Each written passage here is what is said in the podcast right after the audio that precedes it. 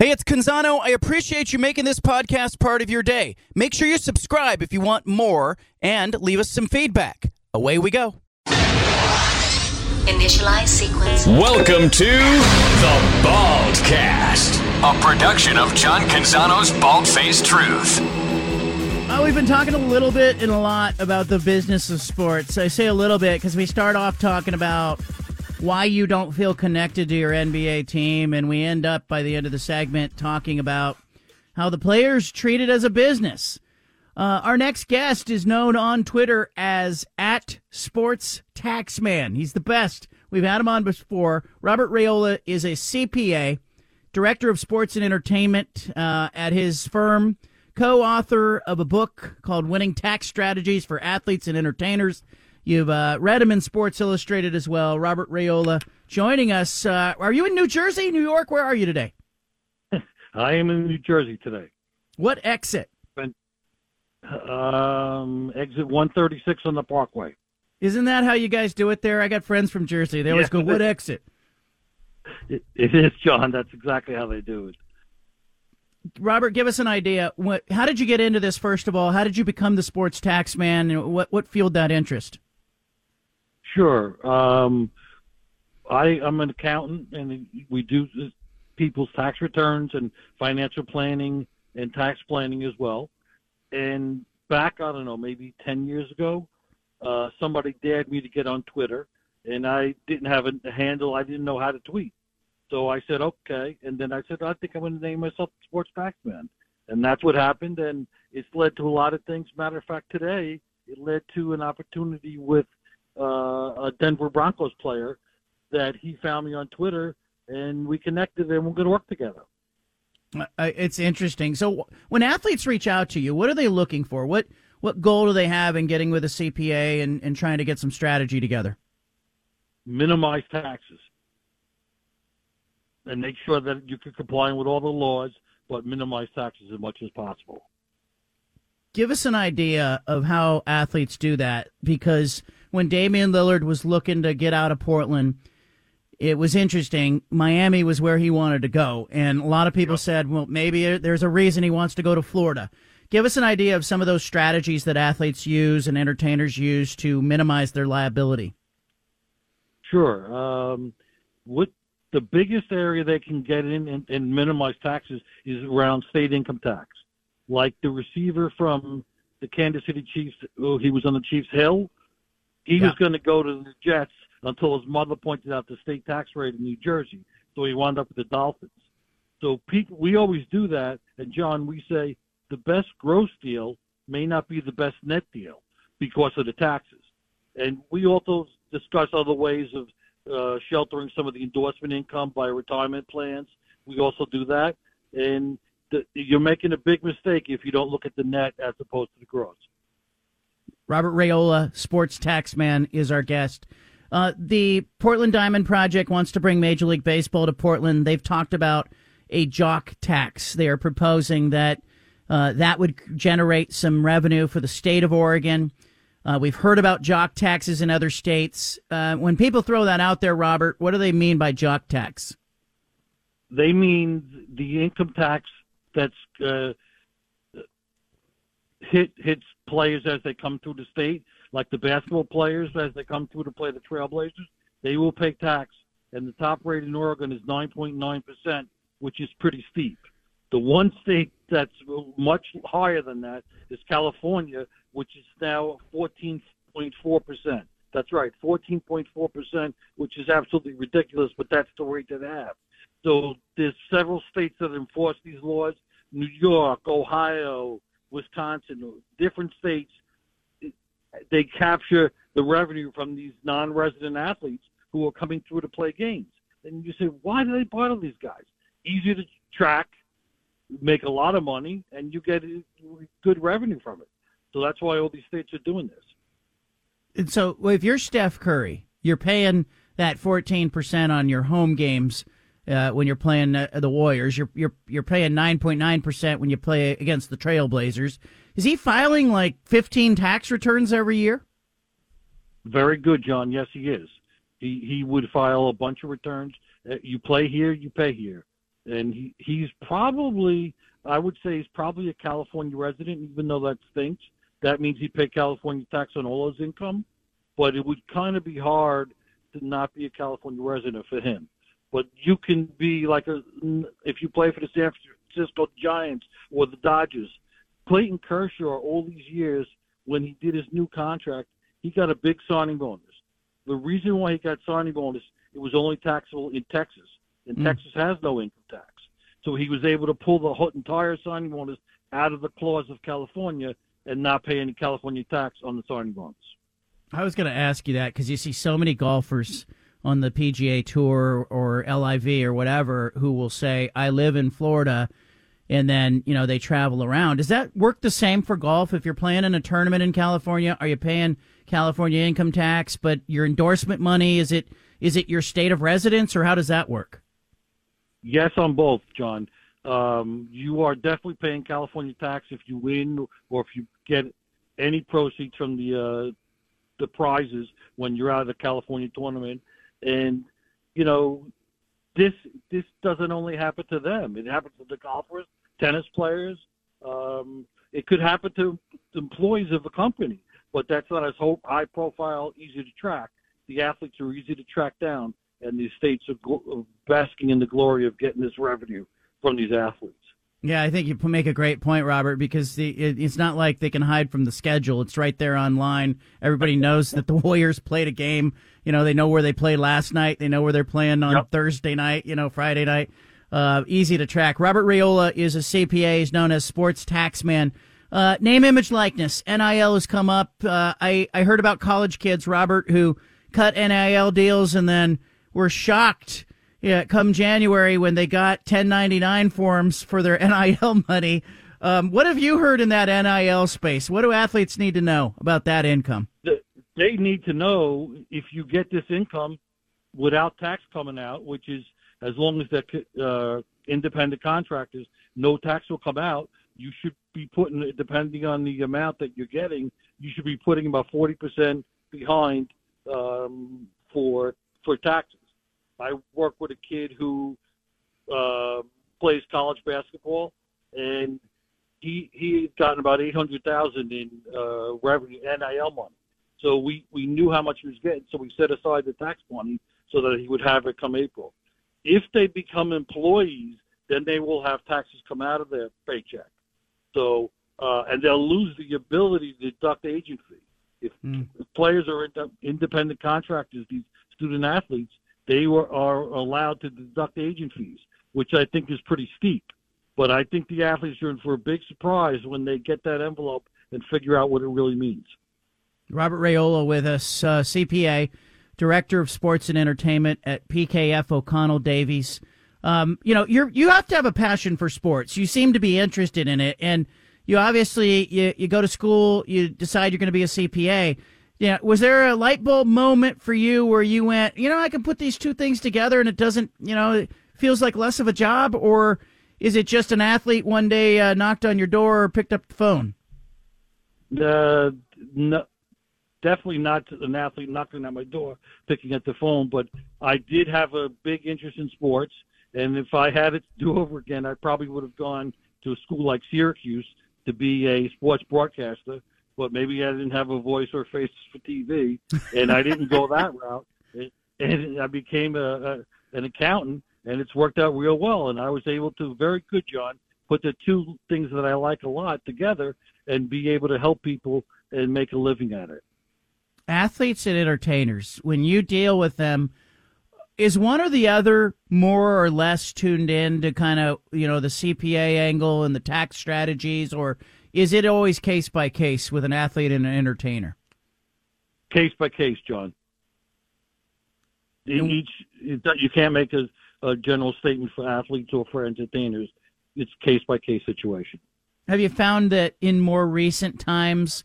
there's more awareness, more people are more. You've been at this a long time. That people are more tuned in than ever, or you know, is it still kind of hit and miss? Um, the kids that are in college, the student athletes, that's a definite. They're going to be in for, like I said, a big surprise when they find out how much they owe, and hopefully they didn't spend the tax money. But uh, it's definitely hit and miss. some people, the older they get, the more in tune they want to be. I had a an athlete reach out to me, and he wanted to know all the stuff that's on his, his tax return and how we could save him money. So um, it, it's definitely a hit and miss situation. What mistakes do you see athletes and entertainers making when it, as it pertains to just their finances and the business of you know, you know, basketball player Inc.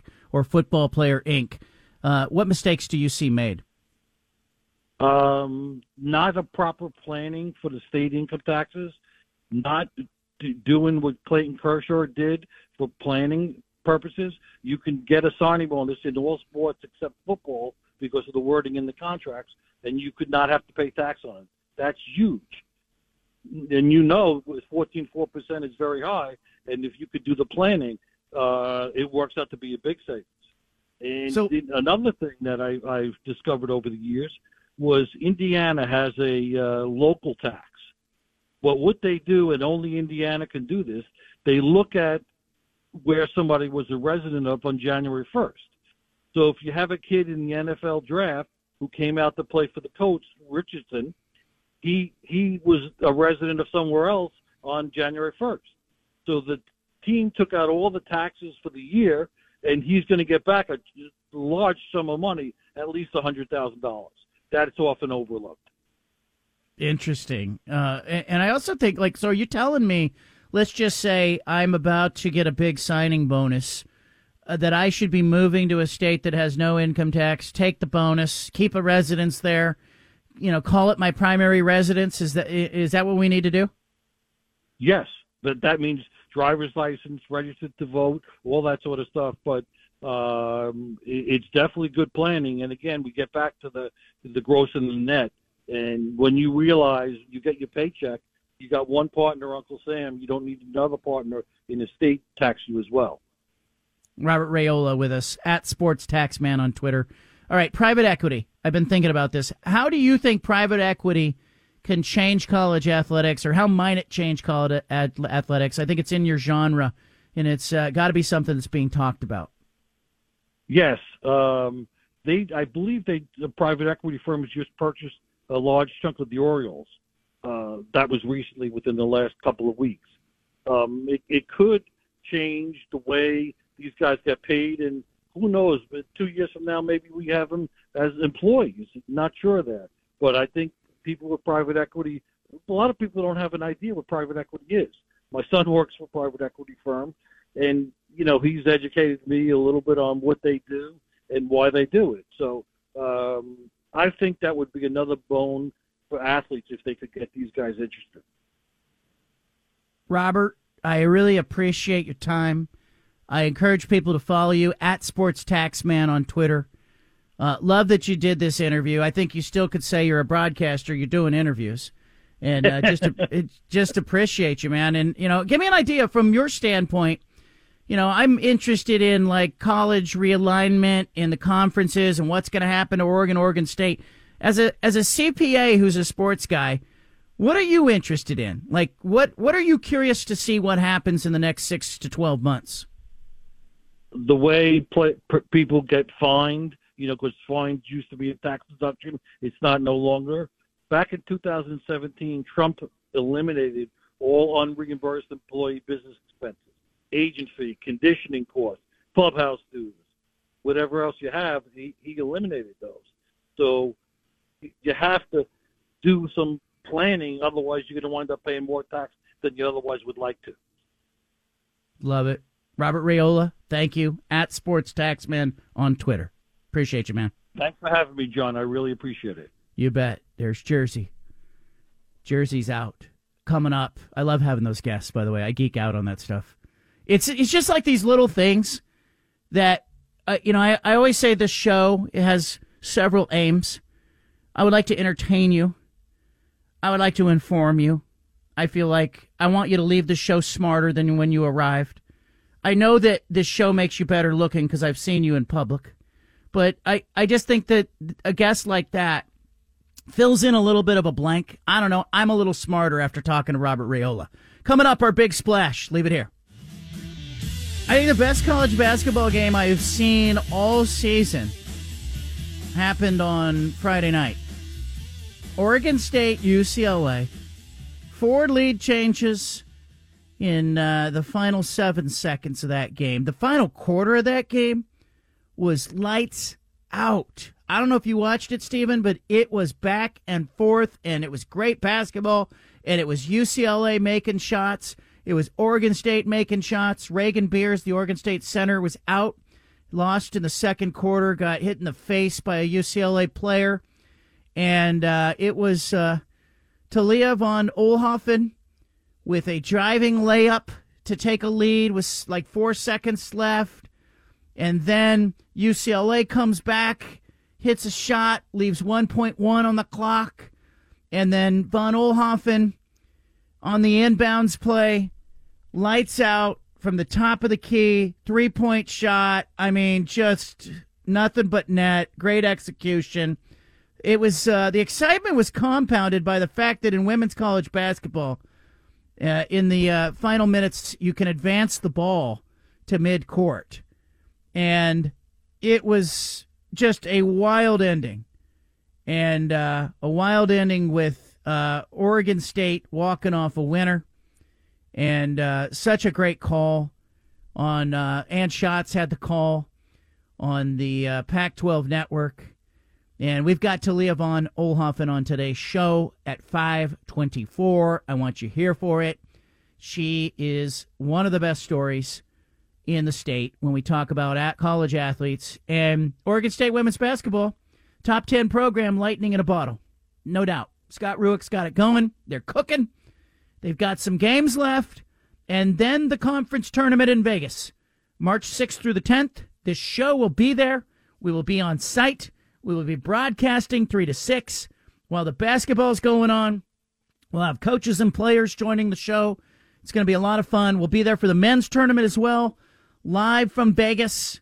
I'm going, you know, uh, we're not just broadcasting because it's going to be really entertaining and exciting. It also is going to keep me off the craps table and off the blackjack table. And Steven, uh, wish you were there, man, but you'll be back in the studio. I'll double down the problem for me is I might not make it off the craps table or the blackjack table. So like I can't I can't go. I can't even risk it because I may not just make it to the games. Like, ah, John, I'm on a heater. I can't I can't go to the you know the Oregon State Stanford first round game. I can't go there. You know, I gotta I gotta ride this heater out. But yeah, no, it sounds like a great time. And, and Ve- the thing about Vegas too, John, is they do it right. You know, like everything they do down there, they they do it right down there. They do it right, and they also take your money. Um, Talia von Oelhoffen in the post game news conference did everything that the Trailblazers should be paying attention to when you talk about connecting with your fan base. She talked about the fans inside the arena, how special it was. I thought Oregon State's social media accounts did a nice job of showing the arena, the atmosphere. Um, listen to Talia in the post game here. Walk us through that last uh, play. It, it, looked like you guys were doomed. You get that extra second. Walk us through that last shot by you. Good lord. Uh, we were trying to get the ball to TG. Lily was our first option on the first one. Um, so I trusted my teammates, but I knew if they helped, I'd be open. Um, and I ran it through my head. You know, if if they help and I'm open on the pop, just knock it down. And I tried to make plays all night. And down that fourth quarter, I'm just so proud of how we stepped up on the boards um, with Ray going down. I mean, we competed with a top 10 team without Raegan Beers. Um, so the sky's limit for this team. We are so good, um, and we never give up, and that's who we are. Um, and I'm just so proud of this team, man. I'm so thankful for, for Beaver Nation um, for showing up tonight and, and for sticking with us the last two years, man. I'm just, I'm so happy. She was so happy, and somebody had handed her the giant O from OSU, and she was wearing it around her neck as Ann Schatz was interviewing her there on the post game. I thought Ann was really good. I texted Ann and said, You were really good in the last couple of minutes of that game. As a broadcaster, she let the moment breathe, but also spoke up when she needed to. Um, here's the call Lauren Betts hits a jump shot for UCLA. Great little shot. Seemed to be the game winner with 1.1 seconds to go to give UCLA a lead. UCLA up by a point when uh, Talia von Oelhoffen took the ball with 1.1 seconds on the inbound and knocked it down. There she is, Betts, Betts for the win! Oh. Here we go. Now it's Hansford inbounding. Talia for the win!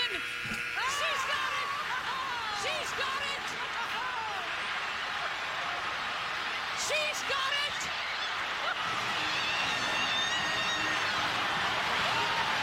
Oh my goodness! She's got it. She's got it. Long pause. She's got it. Disbelief. Really cool moment. Uh, brings us to our big splash because that's not the big splash. That happened on Friday. Uh, the one thing you need to know today. This is the one thing you absolutely need to know today. Look, look, look at it. Where? Down there. Must be. The Big Splash. Brought to you by Killer Burger, home of the peanut butter pickle bacon burger, and voted best burger five years in a row. Killer Burger, the burgers your mama warned you about. We got a little bit of drama in the NFL. Remember when Justin Fields unfollowed the Chicago Bears on Instagram? Well, the Bears quarterback said his decision was nothing more than him needing a break from social media. He cleared the air about not following the Bears and the NFL's account after it was discovered on Monday that the quarterback no longer followed his team on Instagram. He said, quote, why do people take social media so seriously? Here he is in his words. What's with the unfollow with the Bears? What's, what's up with that? Man, bro, I'm glad we're talking about it because people, why do people take social media so serious? Like, but like, why you, just why you 'cause not I following the Bears? This and that, like, I still mess with the Bears. This and that. I'm just trying to take a little break. I unfollowed the Bears and the NFL, bro. I'm not just trying to have football on my timeline. Like, Mm. I know y'all mess with a girl, EQ, especially you. Just because you don't follow the girl on IG, don't mean you're not messing with them. All right, I uh, I'm not going to allow Justin Fields to get away with this. You know, the Bears have the number one pick in the April draft. They face a big decision at quarterback, and Justin Fields is showing his age here. He's 24, just completed his third season in Chicago. He has been the subject of debate for months. Should the Bears stick with him? Should they pick Caleb Williams, the consensus number one pick? And Justin Fields, you know better. You know better than being able to say, oh, I just needed a break from social media. Delete the app from your phone. Have the willpower not to open it. Unfollowing the Chicago Bears and the NFL sends a message, a message that was received by the Bears fan base and the public. Um, the Bears general manager, Ryan Poles, he says, hey, you know, we are uh, considering all options. In the meantime, Justin Fields is hit, feeling the heat. And you just can't do that if you're the quarterback of the Bears. And you cannot compare it to being interested in a girl or a woman and you know saying, "Oh, I'm unfollowing, but I'm still interested." No, you can't do that. You just know how it's going to be perceived. When Damian Lillard unfollowed the Blazers, it meant something. Well, you know, if Justin Herbert unfollowed the Chargers, it would mean something. Justin Fields, you know better. Doesn't he, Steven? I would think so, right? Like, I mean, and you know, he is younger than I am, and he knows social media probably better than I do. So I would guess that he would know better. Like, he he, should know that people are going to look into who he's following, and if you're not following the team, and it just seems like a real coincidence of a time, like we're talking about Caleb Williams should be the number one pick, and then you all of all of a sudden unfollow the Chicago Bears, like. It's kind of a weird situation. I, I, I think he's trying to backtrack it, and he's trying to sound like you know he's still all in with the Bears and trying to keep a good good face. But it seems like he knows that he's probably not going to be with Chicago next season. He was uh, he was bitter about it. He was salty, and he unfollowed the team on Instagram. Like it makes a lot of sense of why he would do it. But now the fact that he's going back against it and saying no, no, no, was because I was going on vacation and I didn't want the NFL on my feet. That, just I don't buy that. I don't buy that. I'd be okay with him just saying, you know, just kind of avoiding the question at all costs. But he wants to, you know, go on head on, and it just doesn't make any sense. Yeah, look, I'm in the end left thinking about the message it sends and Justin Fields' maturity. And if I'm the Chicago Bears, I pay attention to these things. I think it, it showed, at the very least, a lack of judgment and maturity on following the team. It's not like, you know, let's not say that's the reason why they decide to go in another g- direction, but it goes in his file. You know, it goes in Justin Fields' file along with erratic play, along with some questions about the Bears and, you know, whether or not they've done enough around him. All of this is in his file. And in the end, I kind of think it takes you about three years to know what you got when it comes to a quarterback. I think the Bears are at that point with Justin Fields. And and he's saying he wants to stay there, but he's unfollowing the team. I don't trust that. And I think in the end, if I'm the Bears, I am thinking quarterback at number one, and I'm thinking Caleb Williams. I think he's a better player, and I think you need a change. And and this isn't the reason. I've seen other things from Fields that I just don't like. I just think Caleb Williams is a better player. Now, Caleb Williams doesn't want to go to Chicago, and he's postured that way. I don't know if he has a choice in the end, but um, I I am left kind of looking at the Bears and going, this is why, and I said this off the top of the show, when the Blazers were humming in the Bob Whitsitt era, where Paul Allen was writing blank checks, and they had a saying around one center court, spam. They would say the employees would say spam. Had the highest payroll in the NBA. Spam meant spending Paul Allen's money. That's what it meant. Pe- employees would be like, spam, at spending Paul Allen's money. And in the end, um, you know, if you are the Chicago Bears, you're one of those teams that's perennially in the, you know, in the trouble spot. And it's sad because it used to be a really good team and a really good franchise. But, you know, I watched them play in a Super Bowl or two. But here they are now trying to make a decision at number one with a quarterback who's playing games on Instagram. Coming up, Punch It Audio. Talia von Oelhoffen in the 5 o'clock hour. Anna will be along with the 5 at 5 as well. We got a lot to talk about in hour number two, and that is ahead of us. Leave it right here. Get the BFT statewide on the Bald Faced Truth Radio Network. Punch We interrupt this broadcast with a special announcement from the Bald Hey, Faced sorry to interrupt the Network. podcast, but if you want to listen to more of the Bald Faced Truth Radio Show, including more of this segment that you're listening to, make sure you subscribe on SoundCloud and iTunes to the Bald Faced Truth Radio Show. Thanks for listening.